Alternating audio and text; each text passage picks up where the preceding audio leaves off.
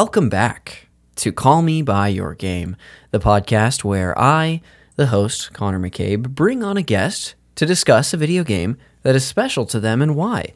And on the show, we talk as much about what made playing the game fun and special and what our guests loved about it, as we will about the context of how and when they fell in love with it for the first time. A little bit of housekeeping up top is if you're on social media, you should check us out. Give us a follow, say hello, like our little posties. You can find us on Instagram at Call Me By Your Game Pod and on Twitter at Call Me By Your Game, but just the one Y. So that's B Y O U R. There, you can keep up with the show. You can see uh, what beautiful art I make every week for the guests from a template that I have prepared uh, and learn about our guests and how you can support them.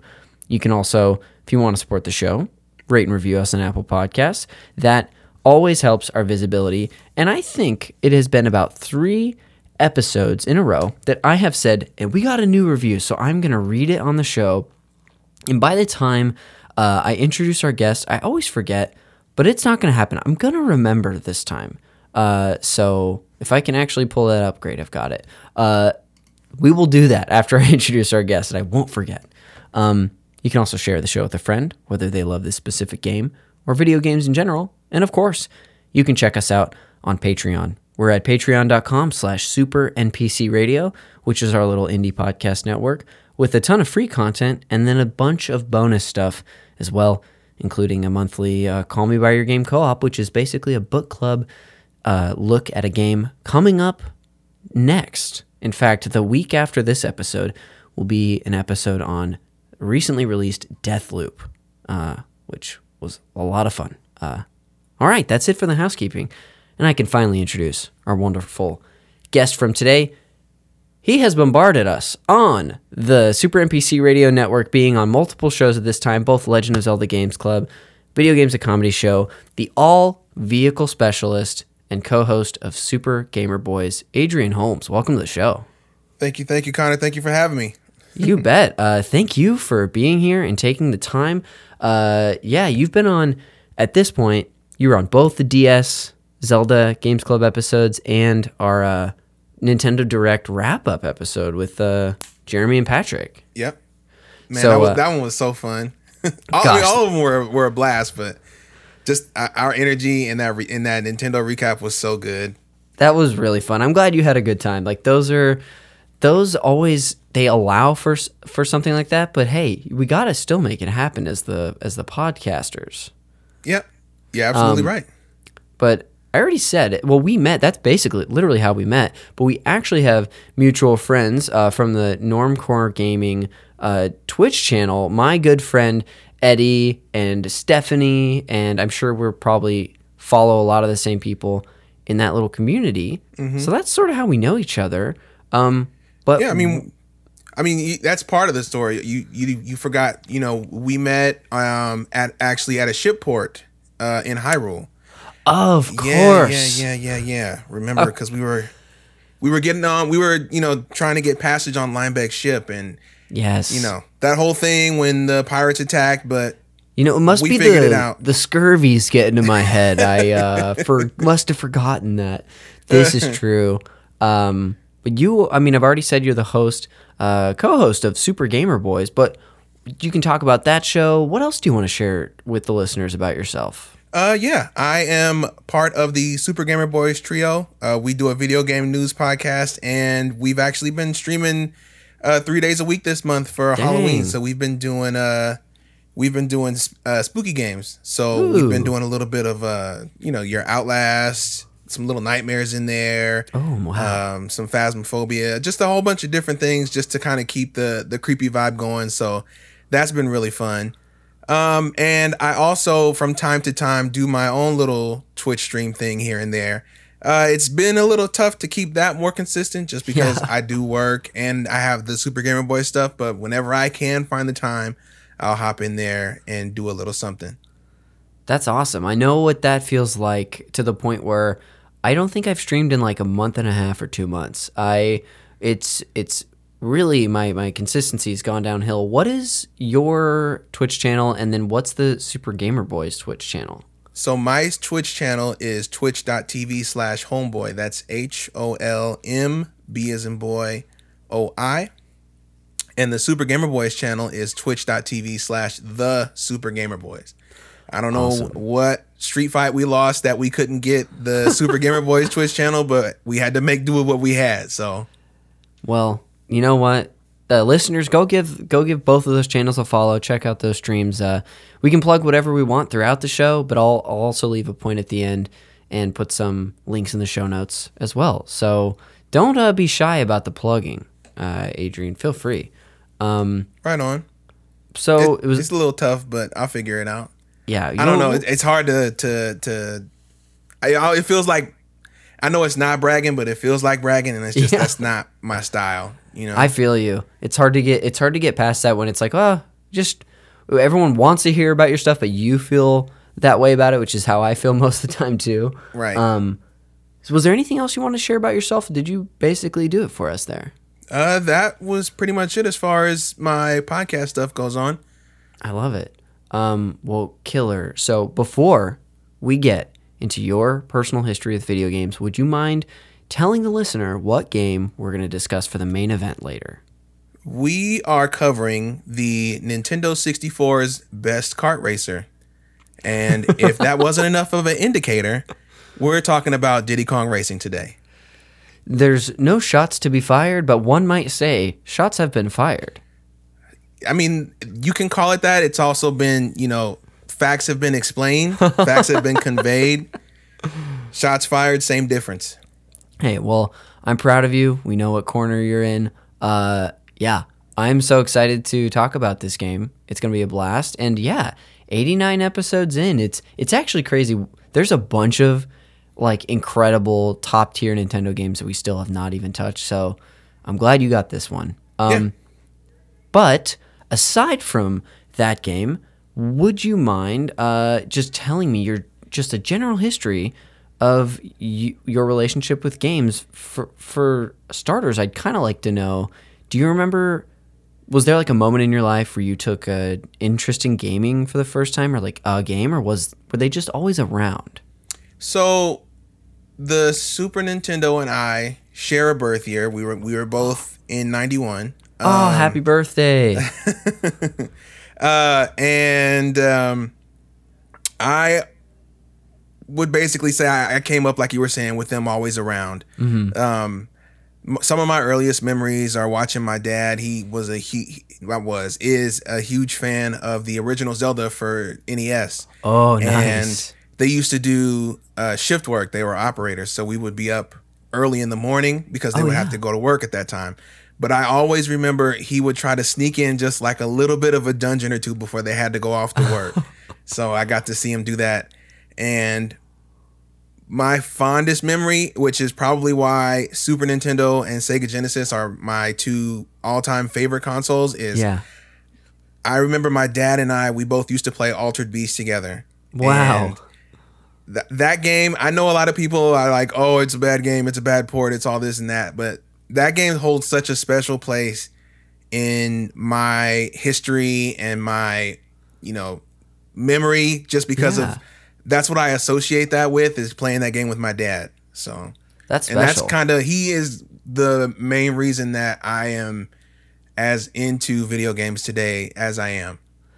Dang. He opened that door for me. So Wow, is he uh still does he still play games? Is that still an interest of his too? Yeah, he's actually um playing uh Metroid Dread right now. That's another one Wow. of his uh really big favorites. He's been playing since day one. So he was there for the original Metroid and he's played them all the way up until Dread. So he's been waiting on this one a while, just like we all have. Wow, he uh really set a good example for all of us. It's incredible. um that is that is very cool and very special. I don't often hear about people who have that sort of relationship with their parents in video games. So, uh, congrats is what I'll say. That sounds really awesome. Um, what are some so after this point? So you're playing games together. What are some games that maybe uh, were games that you had maybe a little ownership over, or were like, oh, this is my game, and or were you always sort of playing with him? Um, games that I particularly had ownership over.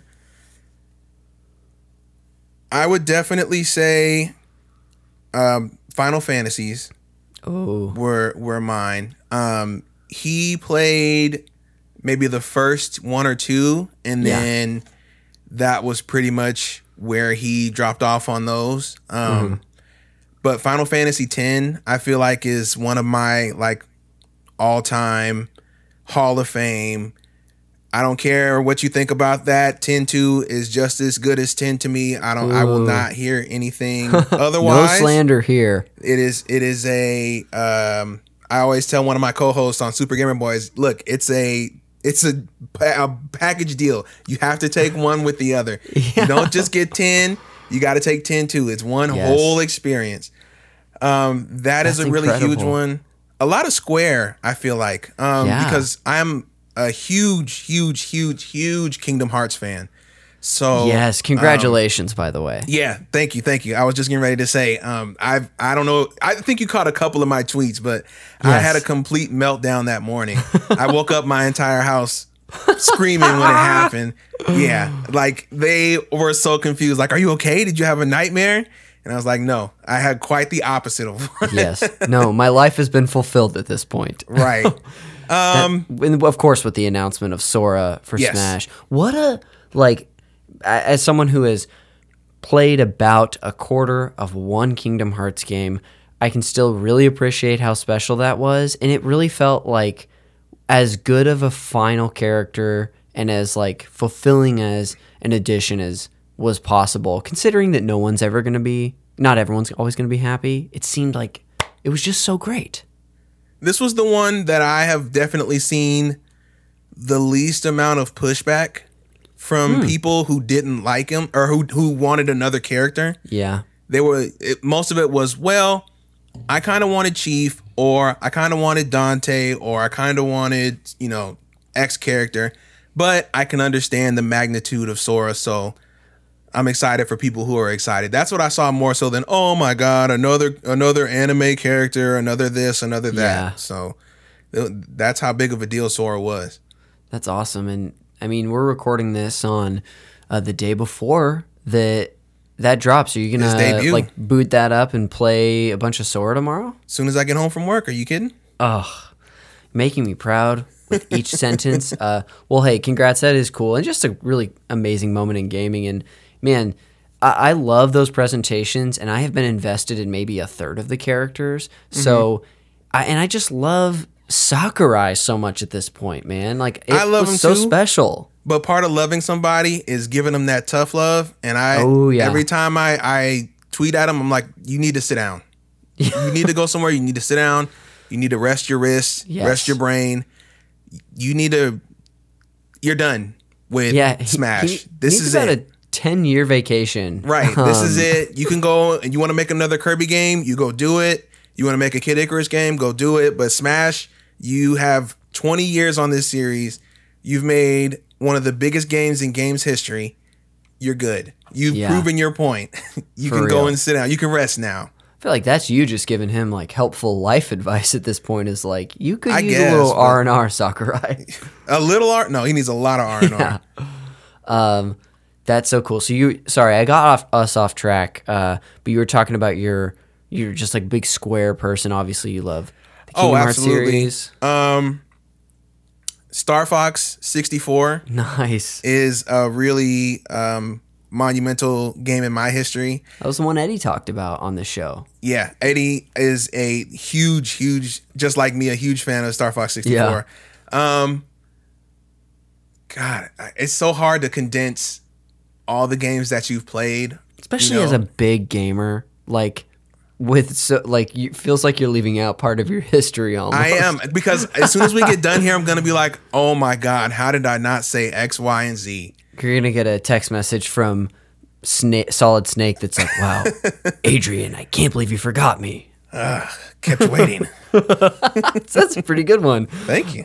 Yeah, but uh, no pressure. We're Um, you yeah. have so much time. There's a lot of N64 ones. Uh, Mario Kart Double Dash Oh yeah, is my favorite Mario Kart. Um, Yeah, I, so I good. am fully aware that Mario Kart 8 is the best Mario Kart. Mm-hmm. You know, just because of the advancements and inclusion of new mechanics and things like that. But Yeah. as far as a solid, fun Mario Kart experience, I don't think they have topped Double Dash yet. Uh, that is definitely one. Uh, Undertale oh yeah. is, in my opinion, a masterclass in character writing. wow. Uh, I, it is very hard to make characters feel like they end up being family at the end of a game, and I think Toby nailed that, and and it's he he did it easy more easily than most any other independent or big AAA developer has done in maybe recent history. Wow. Um, and that may only be rivaled by another one I have, which is Persona 4. I think the Oh. characters in Persona 4, I remember I definitely shed a few tears. So the end of Persona 4 sees you. So it, I should probably step back. So the beginning, you play as the main character. You come to a town that you don't really know, but your uncle lives there. You go to stay with your uncle, and you end up befriending a bunch of people who live in the town. And you know, over the course of the game, you you become friends. You go on adventures together. You fight giant bosses. All this different kind of stuff. And at the end, it, it's just like the beginning. You get on the train to go back home, and all your friends are running after the train. Oh. And man, I was just the, the tears were just a Oh, coming, my man. Uh, it was so so emotional. Uh, but it's very hard to make characters that you can get that attached to. And I always take note when somebody is able to do it on a very high level. Dang. I could I could talk all day about Yeah. we just you know as stuff comes to mind, but I know we only got so much time, so I don't want to hold you up. Hey, you're not holding me up at all. Uh, here's I got I do have I have two questions. We can spend as much time as we want them as uh, on them as we'd like. The first question is, even though you are you know gaming's a big part of your life, uh, you are have put a lot of your energy into not just gaming but gaming content lately. Have you had a point in your life where you had sort of a not necessarily a break, but maybe a drought in your gaming enjoyment or anything like that? Um, I think the longest period that I wasn't regularly playing games was when I was in school. Mm. But that was because I was in school and I was working a part time job at the same time. Yeah. And that really took up the majority of my time. I Yeah. still managed to make sure that I got some kind of time in for games Mm-hmm. just because it's such a core part of, you know, my existence at this Yeah. point. so I didn't want to detach myself completely from it. I, I, you know, I would listen to podcasts. Yeah. I would make sure that I caught the big games that people want, you, you know, the unmissable things, the milestone games at the time. But that would probably be the amount where I played games the least would Sure. be when I was in in college. Where did you go to school, and also where are you from? If I you want am- to dox yourself, I will. I will. I'm in the Bay Area. Oh, and really? I went to um, a college that was about a half hour away from where I live. And I got my degree in uh, graphic design and illustration. oh, nice going, dude. Yeah. That's awesome. Uh, I'm from, uh, like Eddie, I'm from Modesto, California. So, Okay. So not you'll he- that far away from me. No, which you'll hear Modestans say they are from the Bay, and that's how you know you're dealing with a liar. we are from You guys are Central you're Valley. adjacent. How about that? I'll give you adjacency. Yeah, uh, but that's that's really cool. Um, uh, fellow Californian. Uh, eh, so okay, that's cool. The next question, and really the last one I have for this portion is: Have there been a couple games in recent memory, uh, maybe even the last year or two, that have uh, that you've really enjoyed or that have been you thought have been particularly impactful for you? Hmm. And even narrowing that might be tough because we're in a pretty nice age of games. I was gonna say a lot of stuff really has been hitting lately. Um, Celeste, Oh yeah, I think is a phenomenal game. I think the story is really well done, with the mountain being the allegory for uh, for Madeline's mental health journey, and the fact that the gameplay is so masterfully done, the way Yeah. that those two intertwine, uh, and then accompanied by a incredible soundtrack. yeah, I, I I think that wrapped up together is just an awesome, awesome, awesome project. I love that one.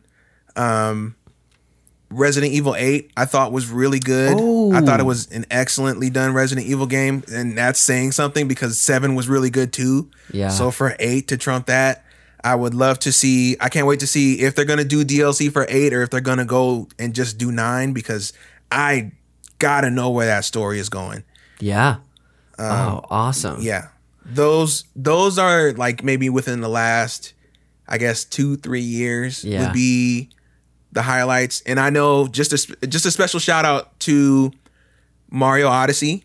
yeah. Uh Mario Odyssey I was saying that I think is the equivalent of if you were to mainline just straight video game joy yes. that game is is so it makes you feel so good and so happy when you play it and I know for a fact that I got choked up at the the New Donk City, the big parade, Oh my god. and just seeing all the fanfare for Mario and seeing that, you know, even though there's a new young team that's taken on this project, they still understand the gravity of the situation. They have that reverence for Mario and it shows just how much impact that he's not only had on video games but had on people yeah. and that the people who played the old games now get to show their appreciation and their love and just and the fact that video games are just so cool, man, and the way that they affect people. Yeah, what a moment that was in that game. And it's like not even maybe halfway through. And actually if you if you even consider the uh, the back half of the game and all the moon stuff, the like darker side and whatnot, Oh like man, Darker Side of the Moon, Oh. the the end of the game where I, I don't want to. Well, I mean, it's been four years now. feel free, yeah. Just the part where you never thought that Mario and Bowser were gonna have to team up to get Uh-huh. off of the moon, and just the way that, that it ended, it ended like it was a big movie, and it's just Yeah. like, ugh. You guys did it, man. You you did you that team did so good. I can't wait to see what their next project is. Hopefully it's that Donkey Oh. Kong game that was that's been rumored. I'd love to see them take on DK. That would be really cool. Man, I still am blown away that we got that and Breath of the Wild the same year that the Switch year. launched. Like that was I mean, we'll be lucky to ever have something like that again, I feel like. Uh, I think they probably were like, "We need this to sell, or we're done." Right. And so we're gonna pull out, all the stops. You throw that 3DS in the garbage. You're making Zelda. You throw that Game Boy in the that, that DS. Put it up. You're making Mario. Yeah. And we need them out 2017. That's Gosh. exactly what happened. and it worked. Uh, well, dude, thank you for sharing. Uh, not only sort of like you know the uh, no pun intended the genesis of your video game uh, history, and then uh, a little bit of your journey and some uh, recent ones for you too. Uh, that's fantastic. We're gonna take a quick break, and when we come back, we'll discuss all things Diddy Kong Racing. So, Adrian, I will see you on the other side. You got it.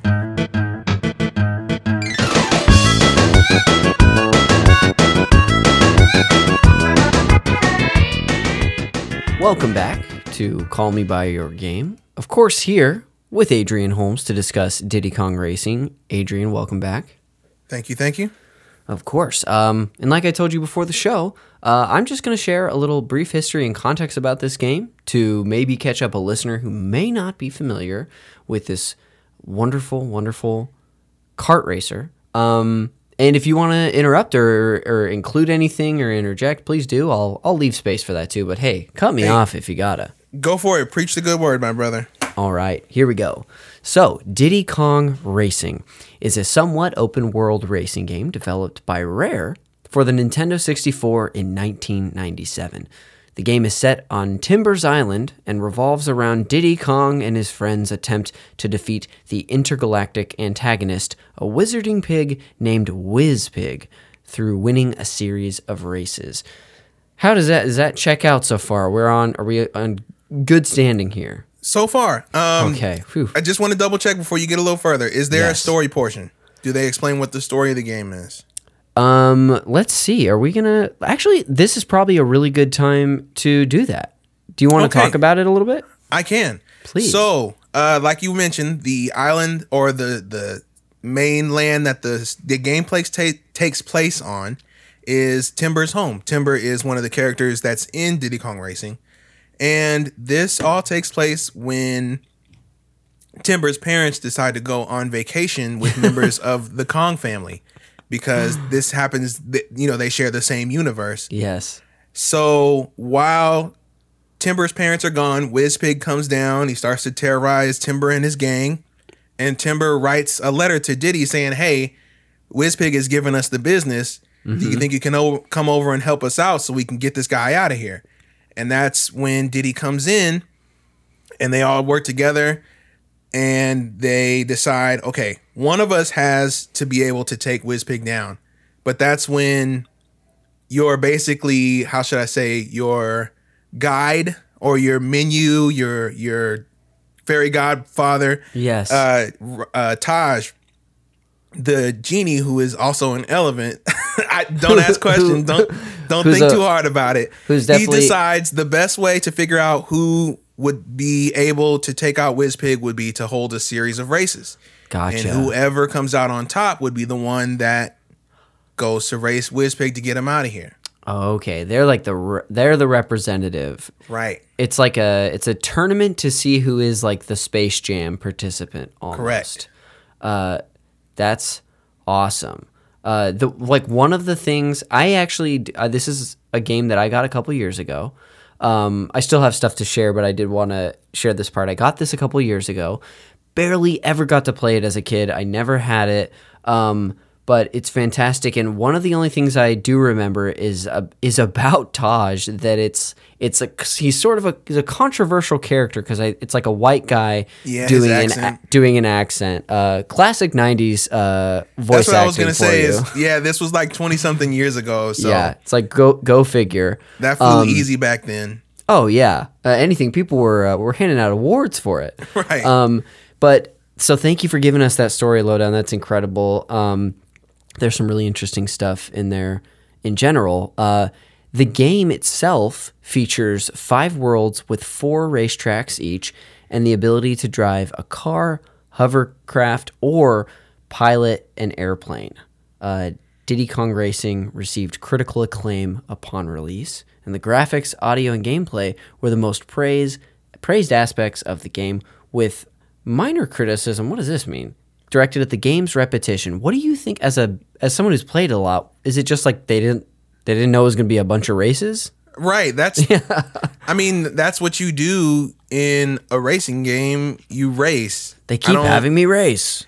But there's so many. We'll get into it later on. But there's so many variations in how you can do this. I don't understand how it would get repetitive for somebody. But yeah, especially with like even just like the addition of well, the inclusion of three different modes of transportation. Right. That's adds a lot in itself. Um, the game sold nearly five million copies, uh, and making it as the Nintendo 64's eighth best-selling game of all time. Uh, a sequel named Donkey Kong Racing was in development for the GameCube. Rest in a- peace. Oh, R.I.P. The game that we saw. That still, I have my, I still have my GameCube box, and it's on there. it's on there. Donkey, Yep, I it's on he's, mine. like, yep. I think he's riding like the ostrich from Yeah. those oh games. man. And there was a short trailer of it too. When they first ever were demoing the the GameCube, they showed that uh that little snippet of it that they had it in progress. Yes. Ah, what could have been? Um, yeah, it was basically after Microsoft purchased Rare Mm-hmm. um, in 2002. Uh, an enhanced remake of this game for the Nintendo DS titled Diddy Kong Racing DS was released worldwide in early 2007. Is that a game that you've ever played? I actually own it, and I Oh. greatly dislike it. It kind of reminds me of. I feel like the the way that I hear people discuss that game has been similar to how like there's like a Yoshi's Island game on DS, kind of a similar thing. I want to say as far as the reception goes. I I guess, but the only thing that to me that Diddy Kong Racing DS has over the original is it is graphically on a on a better level. Yeah, But other than that, everything else is pretty much worse for wear. The music is worse. They had to take characters out because of the licensing issues with mm. Rare and Nintendo. yeah. Um, it's just all, all across the board. It, it was a downgrade other than visually, and that really sucks because some of the not some of the soundtrack to this game is so well done, and to have it reduced so mm. much to to whatever whoever they got to do it is almost like an insult because you I know that the DS can produce better sound than we got for that soundtrack. So Yeah. what was the deal here? Why did they cut that down? Yeah, that stinks. Uh, well, I was I was just curious if you had played it, and turns out you own it, and you know you know a lot about it. Um, incredible. Well, did you have anything else that you felt like including as some like really important history and context uh, f- for people on this game? Um historical context. I And mean that was a perfectly good answer. historical context? No.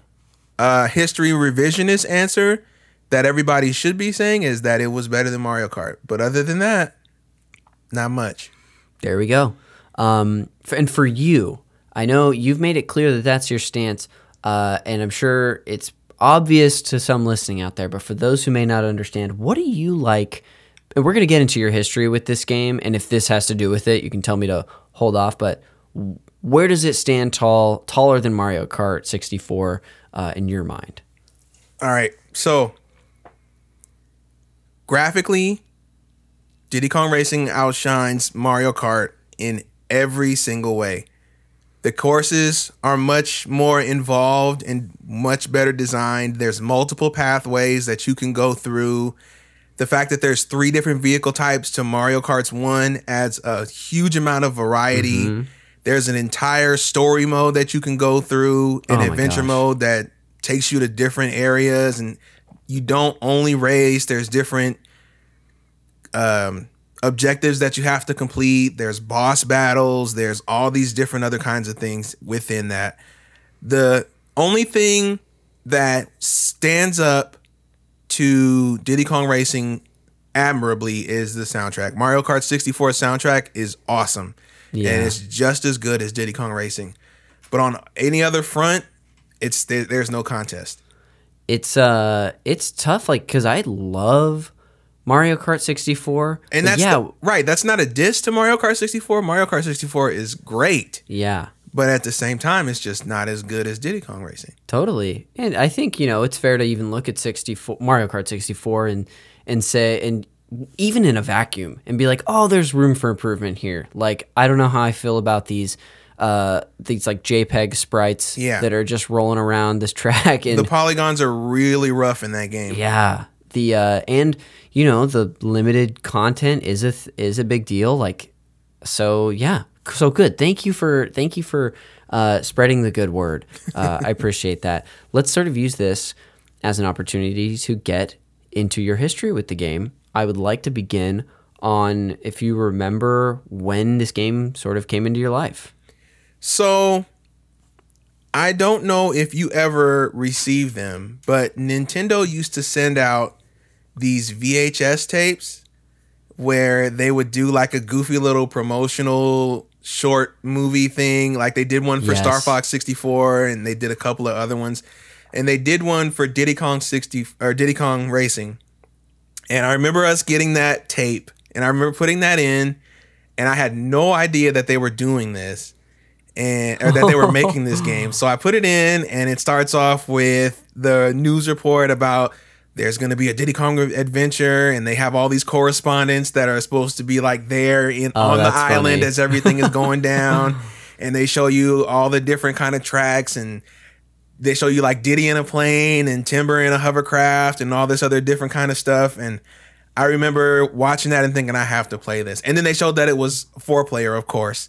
Um, after that, I I kind of knew that I was in. Yeah, they got you. Yeah.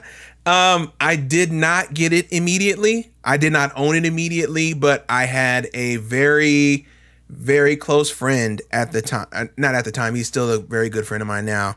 Um, but this took place at the time when we were still young.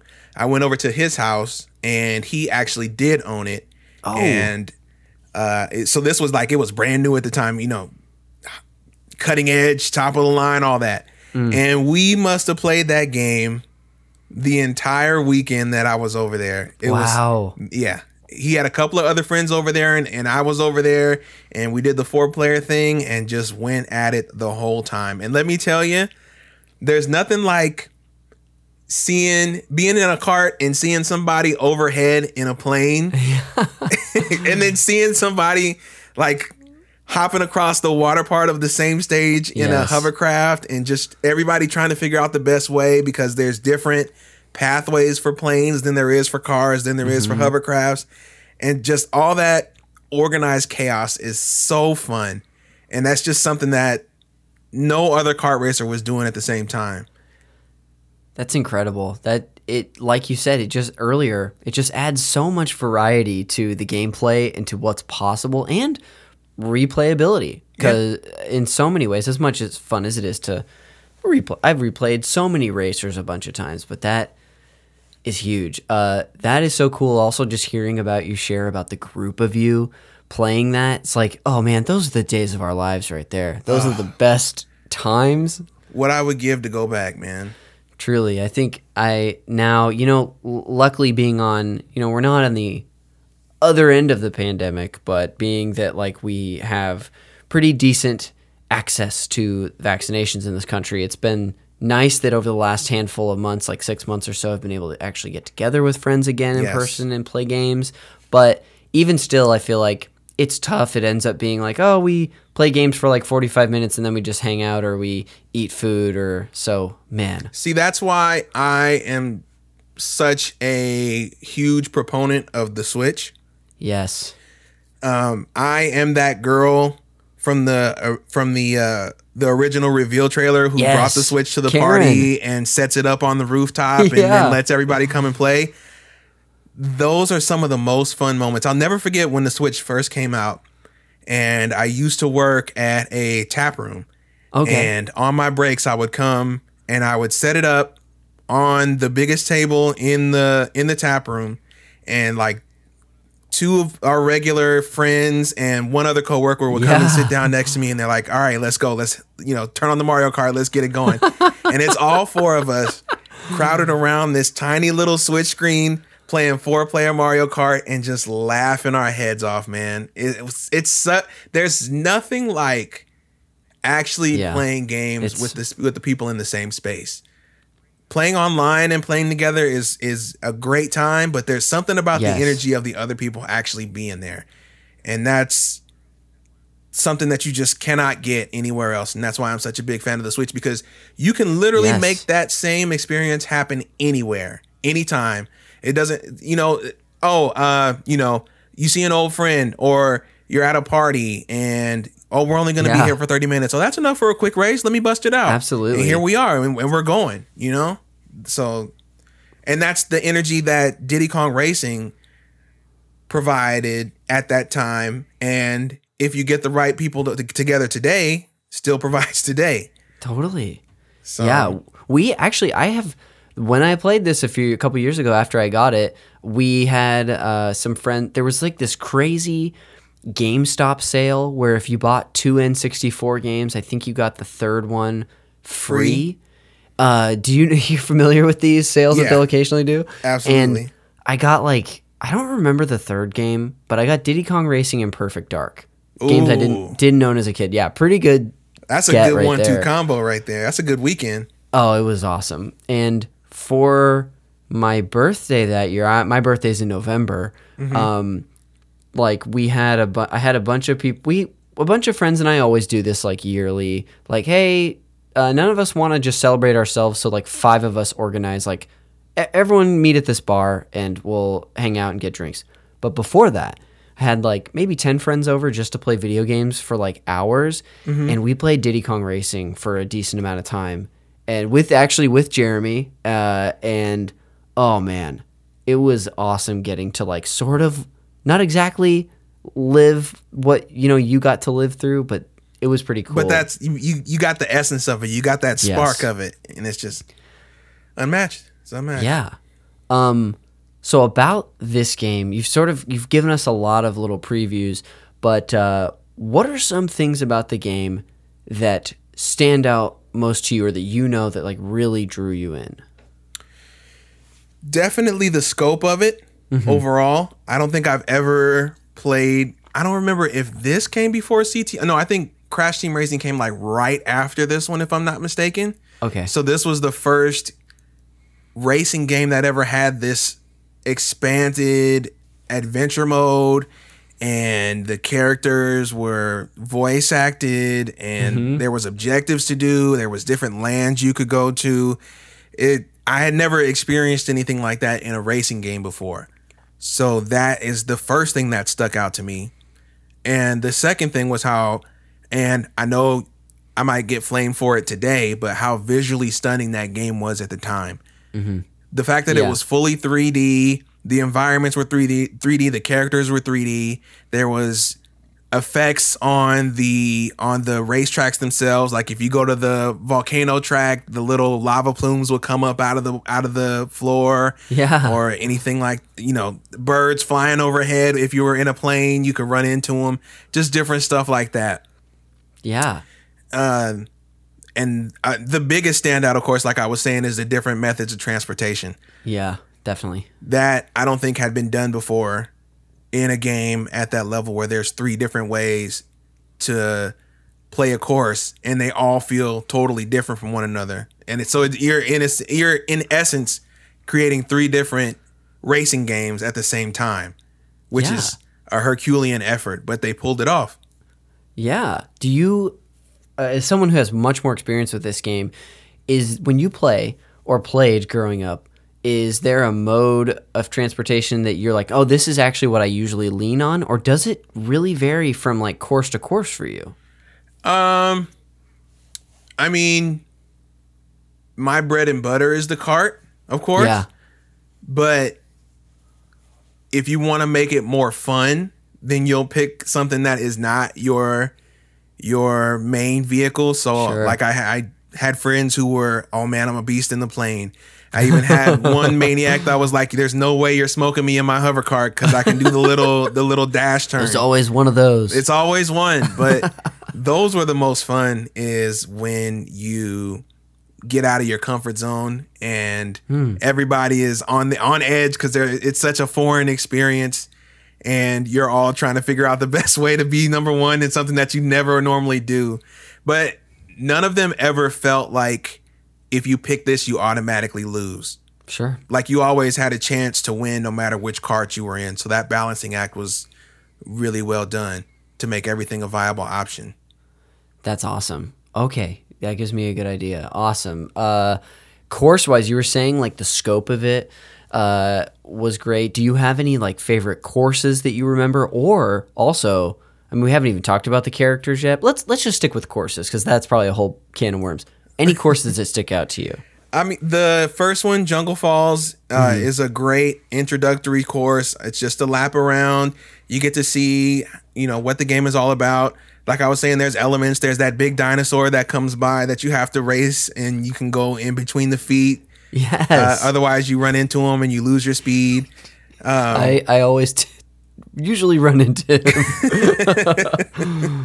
Um, Hot Top Volcano is another good one. That's a plane only course where you're basically flying through the innards of a volcano. wow. Um, God, oh my God, there's so many. There's um, I I don't know why I can't. It's icicle. It's the it's the snow stage where you're going through basically like a little European town in a sense, and it's all lit up at night. Oh, and that's awesome. You're going through that. Um, It's the Midnight in Paris uh, course. Yeah, Owen exactly. Wilson's also on the side. yeah, saying, he's he's watching you guys. Wow, as you fly you guys by. go by. Yeah. I could see him doing that. Look at those hovercrafts. Wow. Oh, uh, that one's really good. The uh, Haunted Woods one Mm. is a nice cart, but or, hovercraft track uh, that has Wizpig ghost heads in it. Whoa. And, yeah, it's pretty. It's pretty sick. Um, thunder, lightning, all the scary elements. You know, like who was thinking to do? Oh, let's do a horror theme track. They're like, okay, fine, let's do it. Um, and all the music complements all these tracks really well Mm. because they all have their own uh, soundtrack to them, and Damn. it's just, oh, I could go on. This game, it, it's it's almost no surprise that they really pulled out all the stops. It's rare, really man. They they were unstoppable at this time. Yes. Gosh, just the absolute heyday of rare. I'm uh, fair to assume you're you've you've dabbled in the banjo kazooies. The banjos, the golden eyes, the perfect Yeah. darks, the Jet Force Gemini's. I was there. Oh I, man, I got the that Universal Studio shirt that was like I was there. It says that on there. and it's just the rare logo underneath. Uh, that's amazing. Um, okay, well, actually, uh, that uh, I hinted at it earlier, so I almost jumped the gun. Character wise, uh, what do you have to share about the characters? Did you have your go tos? Do you like them all? Uh, Um, love to hear from you. Definitely have my go tos. My go tos were Conker, Mm-hmm. Timber, Diddy, and Krunch. Which one is Krunch? Is that It was the allig- he was the alligator or the Kremling. Alec- excuse that- me. This is this is Donkey out. Kong Universe. He was a Kremling. um, fun fact about this is this game actually jumped the gun for Banjo. yes? Yeah. Uh, Banjo was supposed to come out in Banjo Kazooie before this game came out so that people would know who he was and then it'd be a whole big deal because it's a, oh, it's a crossover. Yeah. But Banjo Kazooie ended up getting delayed. So this came out 1st Mm-hmm. Um, and they were originally, before Banjo Kazooie came out, they were going to have them speak in full sentences instead of the sounds that they make now. Yes. That's why when you pick Banjo, he says, I'm Banjo instead of just like go. right. Stuff like that. So that's a that's a fun fact. Oh, That's know if- Mm-hmm. interesting. I have a little, I have a fun factoid at the end of the episode that's like ties in all of this stuff, but I didn't know that that voice aspect of it. That's incredible. Yeah, that's why he speaks in that full sentence. I he also just sounds like a real normal guy. I'm Banjo. uh, that is so funny. Uh, cool, cool, cool. Yeah. Um, I would like to hear a little bit from you about the first player mode, the story mode in this game, because this is a huge addition to this thing that obviously Mario Kart 64 didn't have, and you almost never see from games like this, at least that I can remember. What do you Yeah. remember about it, and what did you like about it? Um. So, I guess it's mainly it was the ambition of it. Like I was saying earlier, nobody had ever done anything like that before. Yeah. So, introducing cutscenes where you meet your big challenge, you meet your big boss, and you have now you have your objective. You have almost an emotional reason as to why you want to finish this story mode because you want to help out Timber Yeah. and you want to help out everybody who lives on this island, all the main characters. So, doing that, um, getting help from Taj, um, going and beating all the challenges and meeting all the big boss characters that Wizpig has employed and you know getting past them and you know them admitting that you're good when you beat them they're like well done kid. You got me. Here take your amulet. You know that was always that was always a great feeling because those bosses man they were tough. Yeah. they were tough but they did not give you any slack. Um that then then they had extra objectives on top of it where you would have to go back and do silver coins, which is basically, hey, play the course on hard and still come in first. And then you got to race the boss again, and they were even harder than the first time. So you really had to be on your A game and and uh and win. So you definitely really got your money's worth. good you have to be game. a yeah. You have to pretty much be a pro at it, especially when you get to Wizpig himself. Yeah. If you don't know the mechanics of the game in and out, there's no way you're gonna win. Gosh. Yeah, I've I've like listened to people talk about that and watched videos on it and it is it's like, "Oh, you it's not something I could just h- jump into having such limited experience and a lot of Mario Kart experience. I would have to play this for hours." Yeah. Um, but by the time you get through, eh, that's that's another good thing that adventure mode does is it it teaches you the ropes and it teaches you all the secrets to get really good at the game. Yeah. So if you play against other people who have also played the adventure mode, you know you're in for a good race. Oh, definitely. Yeah. So That's you, by the end of the adventure mode, you're pretty much. Uh, I I don't want to say a pro, but you know your way around a, a cart or or a plane or a hovercraft. So Which which must always be said, the 3. Um uh, the Holy Trinity. For I've also heard this game it's probably from some of the videos I was watching leading up to it that it does it differs from Mario Kart in another sense and that is that y- you do need to probably be pretty good and that like the last place person isn't just going to be able to catch up with getting like the perfect item like a star Yeah, there's no rubber banding. You have Yeah. to you have to be good enough to get back up into whatever place that you know eh, back up into first basically. So you gotta Hmm. really know how to get your hit your shortcuts, hit your boosts, use Hmm. your items, uh, you know, creatively and strategically. Otherwise, you're not making it back up there.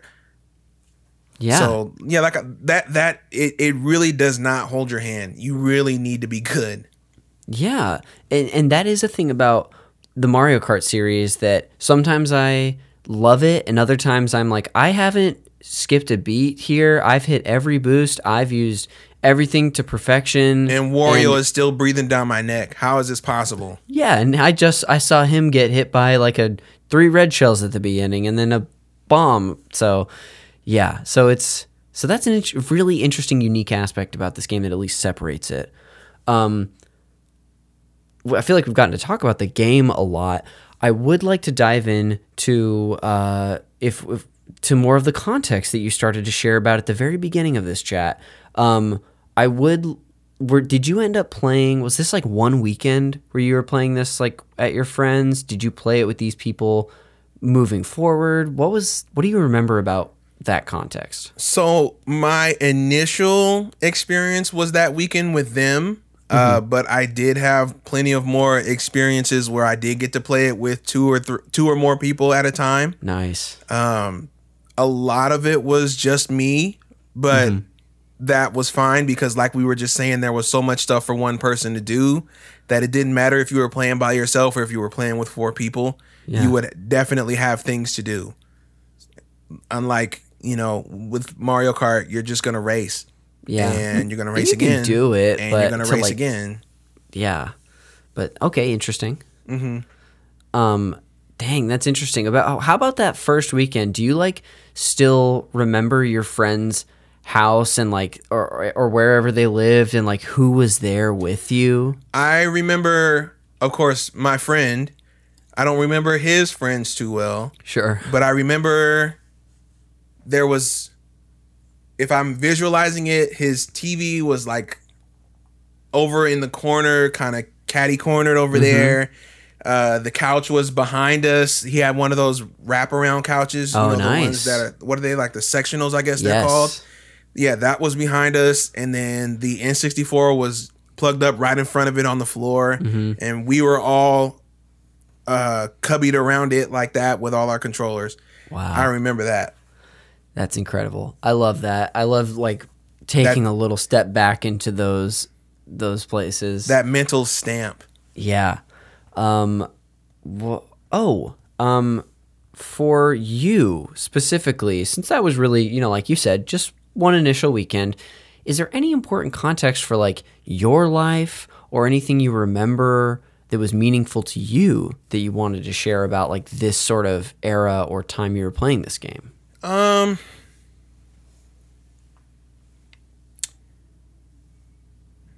In regards to my own life, I think that this showed me that I love seeing people have a good time. Mm-hmm. And I love having a good time with other people. And I think video games are my way of sharing that idea with people. So I I sometimes I get the I get to be the butt of the joke that oh you you know I always I've I've gained the reputation that if you see me there's about a 95% chance that I have my Switch with me. Yeah. Um Proud of you. but that's just because that is how I ex- that's how I prefer to bond with people is Yeah. over those kinds of experiences. I, I'm not, of course, not averse to, you know, uh, just sitting down having a regular conversation, going to dinner, you know, all that jazz, or you know, going out to meet up somewhere, whatever Yeah. other activity. But if I had my preferred choice, I'd love to sit down with somebody or a group of people and hey, let's all, you know, play X game together. And I, Yeah. I just feel like that sense of camaraderie or competition really brings out the the true person, the one Yeah. that's behind the the people presenting version of themselves that they mm-hmm. give and you kind of get a glimpse of who that person actually is because they get more comfortable they're having fun Totally. or you know they're so focused that they forgot to keep that persona up you know so Yeah, you. It's. I feel a v- very similarly about games, and some. I've been surprised at on occasion to play games with people that I didn't expect to, or people's people that I think I have sort of pegged, and then you do see like. Uh, just a different side of them, or maybe a side that opens up a little more, and like you said, isn't so much the people presenting uh, persona that we all might do at a, at occasion. Uh, that is so great. It's also just like such a nice like social lubricant at times. Right. Like especially I mean, you know, the more accessible, the the more that's possible. But even if you're playing at, at a game with like I don't know a higher difficulty uh, threshold, like you can still get that, and it's so fun. So that's like hearing you say that is like, yeah, no wonder you chose this game, man. Is because that's the kind of thing it does.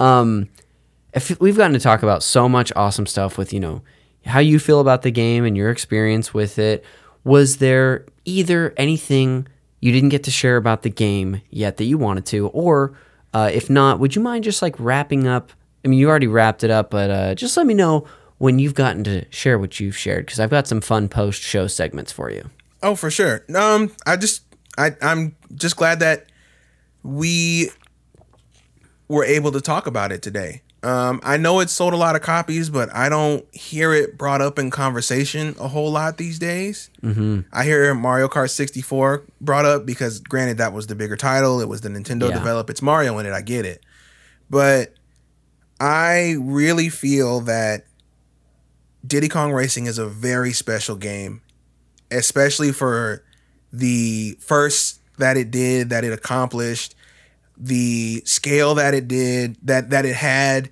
so much that you could do, so much that was available for a player or for a group of players, and just its overall success and in in its development that it accomplished its goal so well. Um, I don't think it gets enough praise for that and I always think that it it gets labeled as the second, for lack of a better term, second banana or the B tier Nice. kart kart racer. Yeah. And I don't think it's that at all. I think it stands perfectly toe to toe with with Mario Kart. Um, so yeah, uh, if you're listening to this, definitely see if you can pick up a copy. I don't think it's too crazy expensive yeah for for 64 um uh i would love if in this new announcement that the, that nintendo did that they're doing um the 64 games that they were to bring diddy kong racing Oh. to that I would love to be able to access that anytime, anywhere. That would be hope. awesome. Yeah, because we have because Banjo is there. Yeah. and they're really tight with Microsoft, so there's definitely a possibility it could happen.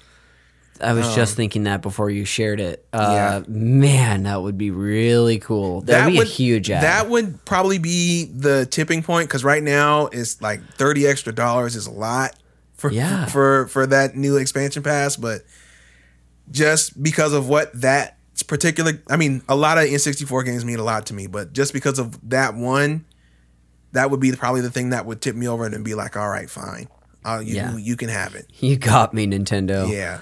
Yeah. Um, well, fantastic, dude. Thank you so much, Adrian, for sharing about what this game means to you and sort of the place it uh, the it occupied in your life. Um, that was awesome. But before we go, I've got a couple of fun post show segments to uh, share with you and to go through uh, before we head out. Um, the first it. of which, my friend, is the Fact Me by Your Game segment. And this is just the part of the show where I share a couple fun facts uh, with my guest about the game they chose. These can be, it could be development history, secrets, Easter eggs, uh, all sorts of things, cheat codes even. So I've got a couple for you today, which you sort of already, you know, you already laid out a lot of it for us. Uh, I had this first fact titled, and this comes actually from something I found from a Did You Know Gaming video. Just it was about Diddy Kong, but they had a little part about this game in it, and I have this titled Pro Am Racing 64, uh, and that's because Diddy Kong Racing wasn't originally a Diddy Kong centered game. This actually happened late in development, like you were saying. Um, originally, uh, Banjo Kazooie was slated to be Rare's, I think, Holiday 97 uh, release. And that way, after when Diddy Kong would get released, as you were already talking about Banjo's inclusion, we'd know who Banjo was. It'd be a much bigger deal. Um, but it was originally known as Pro Am 64. Uh, and Timber the Tiger is already a huge part of this game. I mean, the story centers around Timber, but was going to be the primary character. And also, uh, which I feel like you can still, you know, they could have reworked the story, but I feel like you still see that in the story that you told us about today. Um, and then they got to add, like, oh, yeah, and then he sends a letter to Diddy. Right. Um, so uh, fear eventually, uh, when Pro Am Racing was looked to be left as Rare's '97 holiday title, uh, fearing they needed me needed more recognition for the game's characters, they added Diddy Kong as the main character and rebranded the game accordingly. Um, it's also cool that that was like pre-Conker and Conker's in there. Uh, really interesting. And then Conker just, you know, ran into a whole series of setbacks before Bad Fur Day, man. He's just yeah, poor guy. had a rough go. He really did, uh, and you can tell when you see his character later. Uh, he's been through it. Um, that's it for that first one. The second one uh, I have uh, titled, uh, and I mean no, sl- no slander, but this is my title for this. More like Diddy Cone Racing, and this is something that I found. Have you ever checked out any of the Beta 64 videos? I have. I watched that one on this game a long time ago, so it's still Oh, super nice. Fuzzy. So whatever you're gonna tell me, I'm probably gonna be like, oh, I don't never heard that before, even though I probably did. Yeah. So this uh, Beta 64 for the listener is an incredible uh, YouTube channel that this guy has where he sort of like is gets inside of the game and is able to take a look at how things uh, work, how they're composed, how the game is actually functioning, and also like like change camera angles to see behind stuff. It's you'll you'll understand when you see it. Right. But Beta 64 actually found some really interesting tidbits uh, in this Diddy Kong Racing video. The one I wanted to share was uh, we were talking earlier about how great the graphics are. The character models are awesome. It's really smooth, especially for an N64 game. Uh, and one way they were able to accomplish that is that um, the the characters model character models actually change depending on their proximity to the player, which might not be a surprise. It's kind of like you know in the Spyro games, the further away, like a like a The a worse it looks. exactly. Um, but as you get closer, they add polygons or whatever they're doing to it, uh, and it looks nice up front. So when a character in this game is far enough in front of the player, Uh, the character is composed of only four polygons. Um, you should definitely take a look at this video again because what they end up looking like is a cone with no head. So all you see, it's just like the back of the character, but the polygons they use from behind, it looks fine. It works. yeah, but when you look at them from up front, it's like really horrifying, but it's awesome. I gotta Uh, see that now. yeah. So uh, that's I think the first time I've even referenced Beta 64 on the show. So shout out to that. It's a great channel. Check it out, everybody. Um, that's it for the Fact Me by Your Game. I'll lead us into the final one, which is the game recommendations. Um, so, Adrian, this is my one forced call uh, callback to the movie Call Me by Your Name, which of which this podcast is named uh, so closely, similarly to.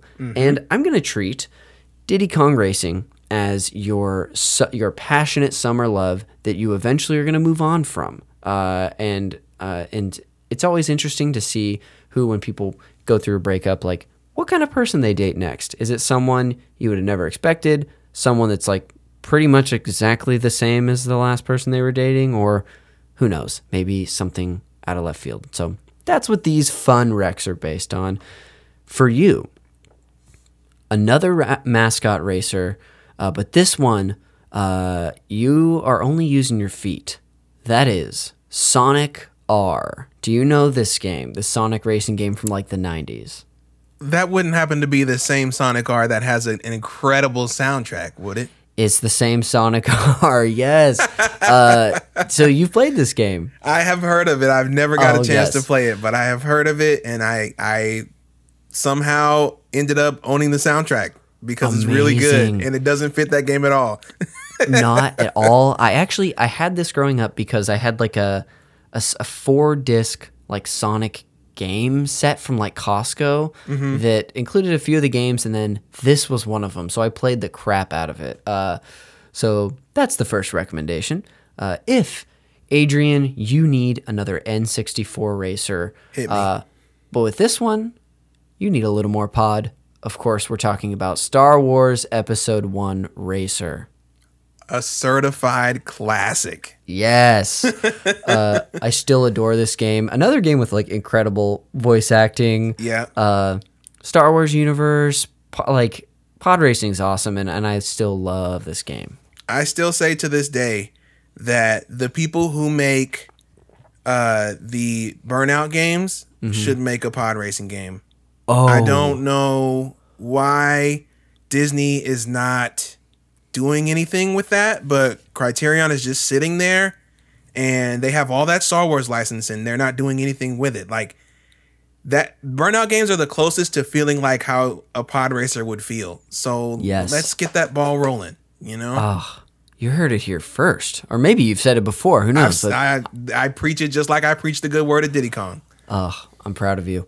um, your final recommendation, Adrian, uh, is if you need a game where the only thing racing is your heart, and it's on the N64. Of course, another Rare title. We're gonna recommend GoldenEye for you. Okay. Um, sure you've had your time with this game, or at least very familiar with it at the very least. As most people who have owned an N64 have. yes.